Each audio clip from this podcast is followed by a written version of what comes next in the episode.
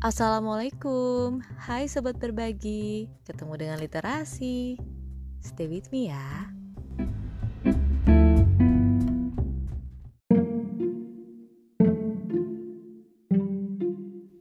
Kalau dengar kata spesial, aku jadi inget sama spesial sambal. Kamu pasti juga nggak asing ya dengan spesial sambal Spesial sambal ini pertama kali aku makan itu kurang lebih di tahun 2007.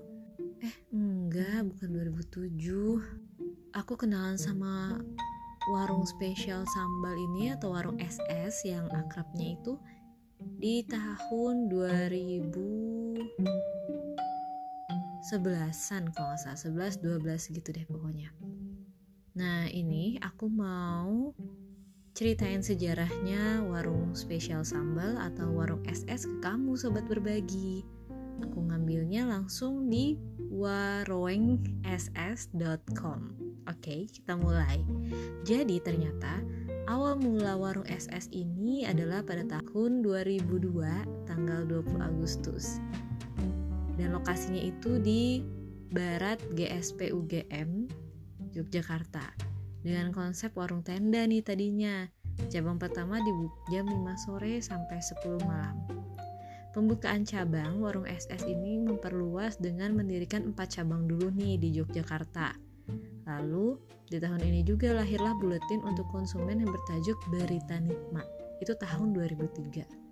Terus tahun berikutnya di tahun 2004, warung SS mulai berbenah dengan menentukan standar kerja dan peralatan yang digunakan. Selain itu juga adanya poster yang membuat semakin indah dan menarik. Dan di tahun ini juga ada tujuh cabang yang menebar pedas di Yogyakarta. Untuk layanan hotline-nya itu dimulai pada tahun 2005. Mulai nih di 2005 ini ada layanan dua shift soalnya konsumennya mulai banyak terus juga biar bisa lebih lama berkunjungnya.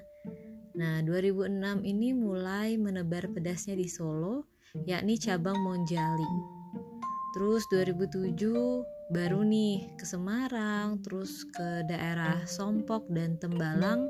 Nah, di Tangerang juga mulai nih sama oh di Tangerang ini di cabang Gading Serpong.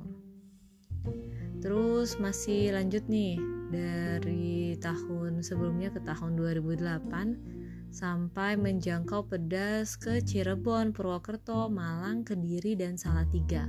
Wah, masya Allah ya per tahunnya punya cabang baru dan warung SS ini tampilannya beda dengan konsep nyambel sendiri di mana konsumen dapat request cabai dan bahan baku lainnya dalam membuat sambal. Nah, kini dikenal menjadi konsep modifikasi tingkat kepedasan sambal di tahun 2009. Warung SS memperluas tebaran pedas dengan menghadirkan posko pedas di Pekalongan. Animo penikmat pedas di Salatiga juga merangsang lahirnya cabang Salatiga Sudirman itu di tahun 2010. Nah, di tahun 2011-nya ini adalah tahun berprestasi bagi Warung SS karena berhasil mendirikan 9 cabang selama setahun, dua cabang di Semarang, empat cabang di Yogyakarta, dan satu cabang di Solo serta Malang. Pada tahun ini juga dilakukan uji coba warung buka setiap hari. Masya Allah, coba hitung tuh di Jogja udah berapa banyak ya warung SS. Nah, warung SS ini di tahun 2012 akhirnya genap 10 tahun dan mereka merayakannya di Pantai Parangtritis dan Jogja Expo Center. Acara ini dimeriahkan oleh motivator dari Maria Teguh dan penampilannya dari Viera. Nah, mulai masuk nih ke Pulau Dewata pada tahun 2013 yaitu di Tukat Barito bersamaan juga dengan pembukaan cabang di Bogor dan Tegal. Warung SS pada 2014 mencoba sistem cepat saji dengan membuka cabang cepat saji ambil sendiri di JCM Yogyakarta. Selain itu, warung SS juga menebar pedas di Jatinangor, Wonogiri, Purwokerto, Wiriatmaja, dan Wonosari. Program apresiasi konsumen bertajuk Kejutan Pedas juga dijalankan di tahun ini. Nah, di 2015 warung SS mencapai 73 cabang. Catat di tahun ke-13 nih udah dapat 73 cabang Masya Allah Nah di 2016 nih warung SS mulai memperkuat kualitas penyajian menu dengan mensentralisasi bahan baku vital ke seluruh cabang warung SS. Nah tahun 2016 ini juga menjadi pencapaian tersendiri bagi Warung SS karena menancapkan bendera di ibu kota melalui cabang Tanjung Duren. Jember pun gak luput dari incaran untuk tebaran pedas selanjutnya. Di 2017, waduh 2017 ya, gimana nih kita sampai 2022 gak nih? kita lanjut dulu oke. Okay? Warung SS menginjak usia ke-15 dan kembali mengundang seluruh karyawan ke Yogyakarta untuk bersama-sama mensyukuri capaian selama ini. Kemudian di tahun itu juga ada cabang di Kota Bekasi dan Cilacap. Nah, kemudian di 2018 Warung SS berhijrah. Tahun berevolusinya warung SS dengan mengutamakan nilai religius sebagai gaya bisnis. Selain itu, warung SS siap untuk melangkah lebih jauh ke negeri jiran. Malaysia tanpa melupakan negara asal. Nah, warung SS pun terus berkembang dan membuka posko pedas di Uluwatu, Kudus, dan menambah cabang di Surabaya.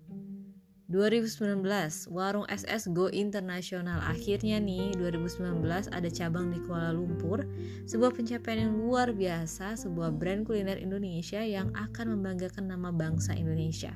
Selain itu Warung SS pun menambah ke kota lain di Indonesia seperti Bandung yang juga menjadi sentral penikmat pedas. Dan ini websitenya copyrightnya 2017 sampai 2021 2022-nya nggak aku temuin belum aku cari sih tepatnya. Masya Allah banget ya luar biasa. Warung SS ini kan kita kenal dengan beragam sambalnya dan juga sebenarnya lauk pauknya itu sederhana ya. E, kayak lauk pauk rumahan cuman asik aja gitu dengan harga yang gak terlalu mahal dan kita bisa menikmati beragam macam sambal sesuai dengan keinginan kita